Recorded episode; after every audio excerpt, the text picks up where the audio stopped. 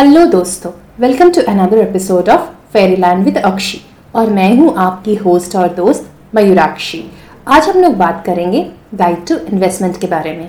इसके रिक्वेस्ट में ये 4th पार्ट बना है, उसके लिए आपको एपिसोड के आखिरी तक सुनना पड़ेगा, उसके साथ साथ बोनस टिप के लिए भी।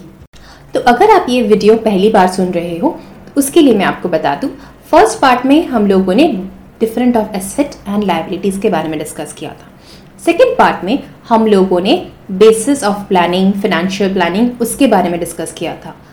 और थर्ड पार्ट में हम लोगों ने रूल्स ऑफ इन्वेस्टिंग के बारे में डिस्कस किया था। फोर्थ पार्ट थोड़ा सा डीप है, जिसमें हम लोग डिफरेंट टाइप ऑफ इन्वेस्टर्स के बारे में बात करेंगे, क्या हमें नोटिस करना चाहिए बिफोर इन्वेस्टमेंट, उसके बारे में बात करेंगे। अगर आपने तीनों पार्ट नहीं सुना है तो मैं आपको लिंक डिस्क्रिप्शन बॉक्स में दे दूँगी, प्लीज़ उसे सुन लीजिएगा। और ये उनके लिए भी रिक्वेस्ट है, अगर आप इन्वेस्टमेंट के बारे में उतने सीरियस नहीं हैं, अगर आप किसी और पर डिपेंड करके किसी और के आइडियाज़ के थ्रू इन्वेस्ट करना चाहते हो तो भी ये वीडियो आपके लिए नहीं है, बिकॉज ये थोड़ा सा डीप है और ये उन लोगों के लिए है जो इन्वेस्टमेंट के बारे में पैशनेट है। और उसके साथ आप बोनस एपिसोड है, इस एपिसोड में आप लोगों को एक टिप मिलेगा। मैं बैंकर हूँ तो आपको इन्वेस्टमेंट का एक अच्छा टिप्स शेयर करूँगी, आप लोग मुझे ज़रूर बताइएगा वो कैसा लगा। चलिए देर ना करते हुए शुरू करते हैं हमारे ऑथर का guide to investment. Author investor बनने के लिए हमें सबसे पहले शेयर करते हैं 90-10 रिडल। 90-10 रिडल में ऑथर कहते हैं हम एसेट ऐसे खरीदें जो हमें और एसेट्स बनाने में हेल्प करेंगे। ऑथर के रिच डैड वही करते थे, वो पहले एक एसेट में इन्वेस्ट करते थे और उसी इन्वेस्टमेंट के से जो प्रॉफिट आता था उसी के सहारे वो और एसेट्स खरीदते चले जाते थे। ऑथर का कहना है ये स्ट्रैटेजी सिर्फ उनके रिच डैड की नहीं थी, बल्कि हर वो रिच इंसान की है जो हमारे इकोनॉमी को डोमिनेट करता है। मान लीजिए जो 10% हमारे रिच पीपल है और जिनके पास 90% ऑफ द वेल्थ होता है, उनका यही स्ट्रैटेजी होता है अमीर बनने का।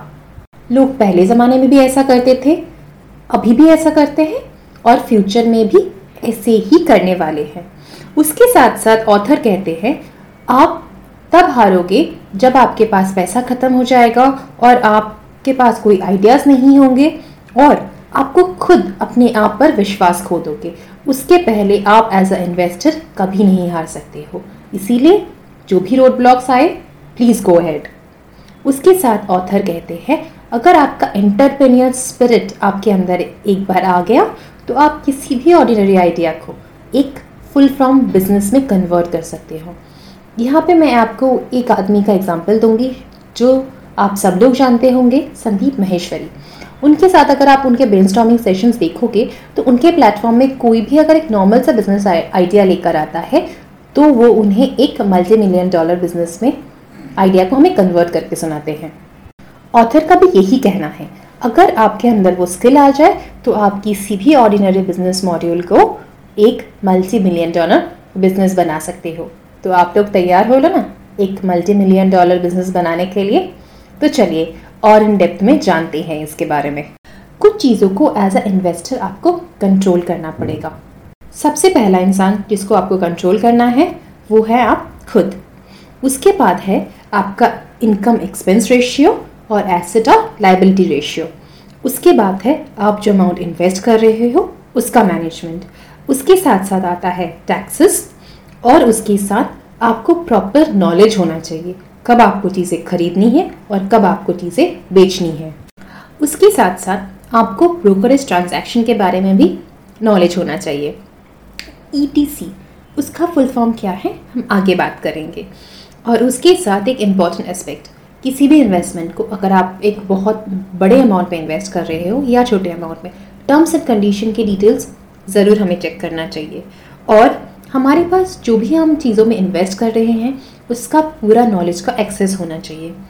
उसके साथ साथ हमें अपने वेल्थ को किसी भी एक किटी में ना डालते हुए बहुत सारे पोर्टफोलियो में, बहुत सारी चीज़ों में डिस्ट्रीब्यूट करना चाहिए। और ऑथर का कहना है सबसे ज़्यादा एक इन्वेस्टर की ज़रूरत होती है उसकी माइंडसेट। तो सबसे पहले अपना माइंडसेट बनाइए, फिर ही इस जर्नी पे निकलिए to be a investor. Investor 5 type के होते हैं, accredited investor, qualified investor, sophisticated investor, inside investor और अल्टीमेट इन्वेस्टर। एक्रेडिटेड इन्वेस्टर होने के लिए आपके पास मिनिमम 2 मिलियन एनुअल इनकम होना चाहिए, 3 मिलियन एज अ कपल होना चाहिए, $2 आपकी इंडिविजुअल इनकम होना चाहिए, या फिर $3 एज अ कपल आपका होना चाहिए, या तो फिर आपके पास 1 मिलियन नेट वर्थ होना चाहिए। तभी आप इस कैटेगरी में as a successful investor qualify कर सकते हो। रिच डैड का कहना है अक्रेडिटेड इन्वेस्टर के पास सिर्फ पैसे के सिवाय और कोई भी क्वालिटी नहीं होती है, क्योंकि उनके पास ना एक्सपीरियंस होता है ना एजुकेशन होता है to become the other 4 type of investors. उसके साथ साथ ऑथर का ये भी कहना है, हो सकता है अगर आप किसी कंपनी के डायरेक्टर है, ऑफिसर है, या फिर जनरल पार्टनर है, बट फिर भी आपको अक्रेडिटेड इन्वेस्टर का पोस्ट नहीं मिलेगा as per the terms and conditions.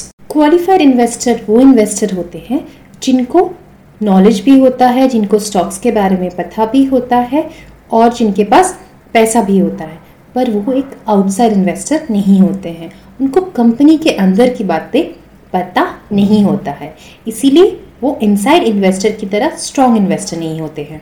On the other hand sophisticated investor के पास नॉलेज होता है, अंडरस्टैंडिंग होता है, मैनेजमेंट के बारे में जानकारी भी होता है। So as per rich dad sophisticated investor के पास वो सारी क्वालिटीज़ है जो एक ट्रू इन्वेस्टर में होने चाहिए। के साथ साथ उसको ये भी पता है कि टैक्स लॉज को कैसे यूज़ करना है, कैसे हर चीज़ को मोल्ड करके अपने फेवर में काम करवाना है। ऑथर का कहना है अगर आप खुद अपना बिजनेस नहीं बनाना चाहते हो पर आपको बिजनेस करना है तो ये कैटेगरी आपके लिए बेस्ट है। आपको एक सोफिस्टिकेटेड इन्वेस्टर ही बनना चाहिए। और इनसाइड इन्वेस्टर, इनसाइड इन्वेस्टर वो इन्वेस्टर होता है जो अपनी खुद का एक $multi-million बिजनेस इन्वेस्ट बनाता है और फिर उसको वो किसी को इन्वेस्टमेंट करने के लिए देता है, या फिर खुद ही उस चीज़ को पूरा कंट्रोल कर सकता है। ये one of the best form इसलिए है क्योंकि आपके खुद के इन्वेस्टमेंट के ऊपर आपका फुल कंट्रोल होता है। उसके साथ साथ आप उस टीम के मैनेजमेंट को भी कंट्रोल कर सकते हो, जो अगर आप एक क्वालिफाइड इन्वेस्टर हो तो थोड़ा सा मुश्किल हो सकता है, क्योंकि वहाँ पे मैनेजमेंट पर आप कंट्रोल नहीं कर सकते हो। और सबसे लास्ट है अल्टीमेट इन्वेस्टर। इसमें आते हैं हमारे वॉरेन बफेट या फिर बिल गेट्स, जो अपना खुद का एक $multi-million बिजनेस बनाते हैं और उनको लिस्टिंग करवाते हैं, और फिर उसके ओनरशिप से उसका शेयर सेल करने के बाद वो प्रॉफिट कमाते हैं। This is the biggest type of investor. तो आई होप इसके साथ आपको डिफरेंट टाइप ऑफ इन्वेस्टर्स के बारे में तो एक नॉलेज आ गया है। अभी आप पर है आप कौन से टाइप ऑफ इन्वेस्टर्स बनना चाहते हो। उसके साथ साथ मैं आपको एक फंडामेंटल इन्वेस्टिंग और टेक्निकल इन्वेस्टिंग के डिफरेंस के बारे में एक झलक देना चाहती हूँ। फंडामेंटल इन्वेस्टिंग वो इन्वेस्टिंग है जहाँ पे लोग सिर्फ उस कंपनी जिस पे वो इन्वेस्ट करते हैं उसके बारे में जानकारी नहीं हासिल करते, उसके साथ साथ उस स्पेसिफिक इंडस्ट्री के बारे में जानकारी हासिल करते हैं, और उसके साथ साथ उसका इकोनॉमी में क्या इफेक्ट होने वाला है उसके बारे में भी वो जानकारी हासिल करते हैं। इसकी वजह से अगर आपको इन सारी चीज़ों के बारे में पता है तब आपके लिए इन्वेस्टमेंट रिस्की ही नहीं होगा, क्योंकि आपको पता है आप पैसे कहाँ डाल रहे हो और उसका फ्यूचर क्या होने वाला है। एक टेक्निकल इन्वेस्टर वो होता है जो मार्केट के इमोशंस के ऊपर से इन्वेस्ट करता है, पर उसको पता है अपने लॉस को कैसे मिनिमाइज़ कर सकते हैं, इसीलिए वो हेजिंग करते हैं या फिर और डिफरेंट टाइप्स ऑफ अपने आप को प्रोटेक्ट करने के लिए यूज़ कर सकते हैं। जैसे मान लीजिए आप रास्ते पर निकल रहे हो पर एक छतरी के साथ। एक सोफिस्टिकेटेड इन्वेस्टर के पास ये सारी क्वालिटीज़ होती है, इसीलिए वो मार्केट के मूड्स के ऊपर इन्वेस्ट नहीं करते हैं, वो या फिर प्राइस के स्टॉक्स के ऊपर इन्वेस्ट नहीं करते हैं, वो स्टॉक्स के ऊपर इन्वेस्ट करते हैं। वही फ़र्क होता है एक एवरेज इन्वेस्टर। एक एवरेज इन्वेस्टर सिर्फ लोगों की बातों के ऊपर इन्वेस्ट करता है, पर एक सोफिस्टिकेटेड इन्वेस्टर मार्केट की कंपनी के फाइनेंशियल्स के ऊपर इन्वेस्ट करता है। इसीलिए मार्केट ऊपर जाए या नीचे जाए वो हमेशा ही पैसे कमाते हैं, और उन्हें मार्केट के ऊपर जाने का या फिर नीचे जाने का कोई भी डर नहीं होता है। ऑथर कहते हैं मार्केट जो क्रैश करता है वो गलत नहीं है, वो बुरा नहीं है। सबसे बड़ा प्रॉब्लम होता है जो इमोशनली पैनिक क्रिएट हो जाता है। मान लो एक इंसान ने बोल दिया कि मार्केट ठीक नहीं चल रहा है और एक हुर्दम सी मच गई, सब लोग अपना स्टॉक बेचने लग गए, और आप भी तब डर के मारे मार्केट के इमोशंस के हिसाब से रिएक्ट करने लगे, क्योंकि आप एक सोफिस्टिकेटेड इन्वेस्टर नहीं हो आपको कॉन्फिडेंस नहीं है खुद के इन्वेस्टमेंट पोर्टफोलियो पर, तब आप भी मार्केट के हिसाब से रिएक्ट कर रहे हो, तो इन दैट सिचुएशन आपके हार्ड अर्न मनी को लॉस करने के बहुत ज़्यादा चांसेस है. So be aware and try to be a sophisticated investor. Sophisticated investor ETC के कॉन्सेप्ट्स को भी मानते हैं. E stands for entity, T stands for timing and C stands for character. Author कहते हैं आपको ये पता होना चाहिए आप कौन से एंटिटी में इन्वेस्ट कर रहे हैं और टाइम, और उसके साथ साथ आप उस चीज़ को कंट्रोल कर सकते हो या नहीं. एवरेज लोग सिर्फ एक टाइप ऑफ इन्वेस्टमेंट के बारे में जानते हैं या फिर एक टाइप ऑफ इनकम के बारे में जानते हैं, that is through pay check means salary. But जो इंटेलिजेंट इन्वेस्टर है वो पोर्टफोलियो इन्वेस्टमेंट्स और पैसिव इन्वेस्टमेंट से ज़्यादा फोकस करते हैं, क्योंकि उस पर टैक्सेशन भी कम होता है और उससे हमारा एसेट ग्रो करने की भी बहुत सारे चांसेस होते हैं. इसीलिए अगर आपको चाहिए कि आपका पैसा आपके लिए काम करे जब आप सोए, जो हमारे ऑथर कहते हैं, उसके लिए आपको एक सोफिस्टिकेटेड इन्वेस्टर बनना पड़ेगा. मैं तो सोफिस्टिकेटेड इन्वेस्टर बनना चाहती हूँ. आप क्या बनना चाहते हो मुझे ज़रूर बताइएगा. उसके साथ बोनस टिप, हम लोग बहुत बार इंश्योरेंस करते हैं हमारी फैमिली को प्रोटेक्ट करने के लिए, बट इंश्योरेंस में हम लोग ये भी देखते हैं कि हमें कितना रिटर्न मिलेगा. मैं आप लोगों को ये एडवाइस करना चाहती हूँ कि अगर आप आपकी फैमिली को प्रोटेक्ट करने के लिए इंश्योरेंस लेना चाहते हो तो प्लीज़ टर्म इंश्योरेंस में इन्वेस्ट कीजिए, क्योंकि अगर आप LIC में या फिर किसी और इन्वेस्टमेंट पोर्टफोलियो में जो एक लाइफ इंश्योरेंस है उसमें इन्वेस्ट कर रहे हो तो उसमें बहुत सारे चार्जेस होते हैं, मोर्टालिटी चार्जेस एंड बहुत सारे चार्जेस, जिसकी वजह से आप जितना अमाउंट इन्वेस्ट करते हो उसका बहुत कम एक्चुअली में इन्वेस्टमेंट में जाता है.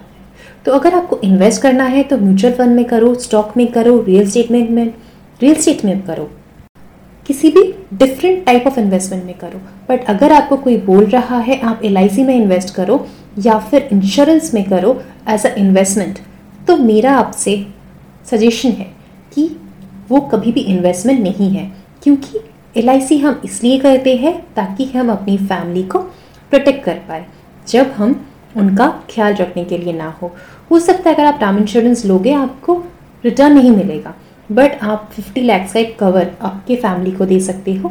और 50 लाख का सिर्फ अगर आप टर्म इंश्योरेंस लोगे तो उसका प्रीमियम एक नॉर्मल LIC जिस पे आपको रिटर्न्स मिलेगा उससे बहुत ज़्यादा कम होता है.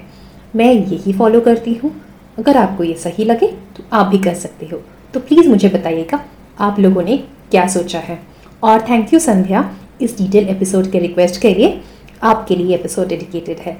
So I am signing off for this week. Have a nice weekend. Bye-bye. And you can share your comments with me on YouTube. This episode is available on YouTube also. Bye-bye.